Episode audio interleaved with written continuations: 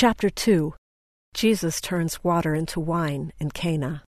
He attends the Passover, cleanses the temple, foretells his death and resurrection, and performs miracles.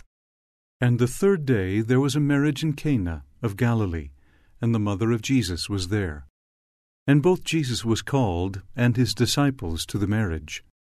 And when they wanted wine, the mother of Jesus saith unto him, They have no wine. Jesus saith unto her, Woman, what have I to do with thee? Mine hour is not yet come. His mother saith unto the servants, Whatsoever he saith unto you, do it. And there were set there six water pots of stone, after the manner of the purifying of the Jews, containing two or three firkins apiece. Jesus saith unto them, Fill the water pots with water. And they filled them up to the brim. And he saith unto them, Draw out now, and bear unto the governor of the feast. And they bare it. When the ruler of the feast had tasted the water that was made wine, and knew not whence it was, but the servants which drew the water knew, the governor of the feast called the bridegroom.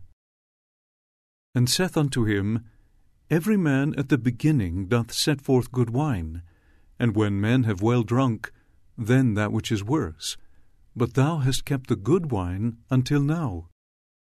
This beginning of miracles did Jesus in Cana of Galilee, and manifested forth his glory, and his disciples believed on him. After this he went down to Capernaum, he and his mother, and his brethren, and his disciples, and they continued there not many days. And the Jews' Passover was at hand, and Jesus went up to Jerusalem, and found in the temple those that sold oxen and sheep and doves, and the changers of money sitting. And when he had made a scourge of small cords, he drove them all out of the temple, and the sheep, and the oxen, and poured out the changers' money, and overthrew the tables. And said unto them that sold doves, Take these things hence, make not my father's house an house of merchandise. And his disciples remembered that it was written, The zeal of thine house hath eaten me up. Then answered the Jews and said unto him, What sign showest thou unto us, seeing that thou doest these things? Jesus answered and said unto them, Destroy this temple, and in three days I will raise it up.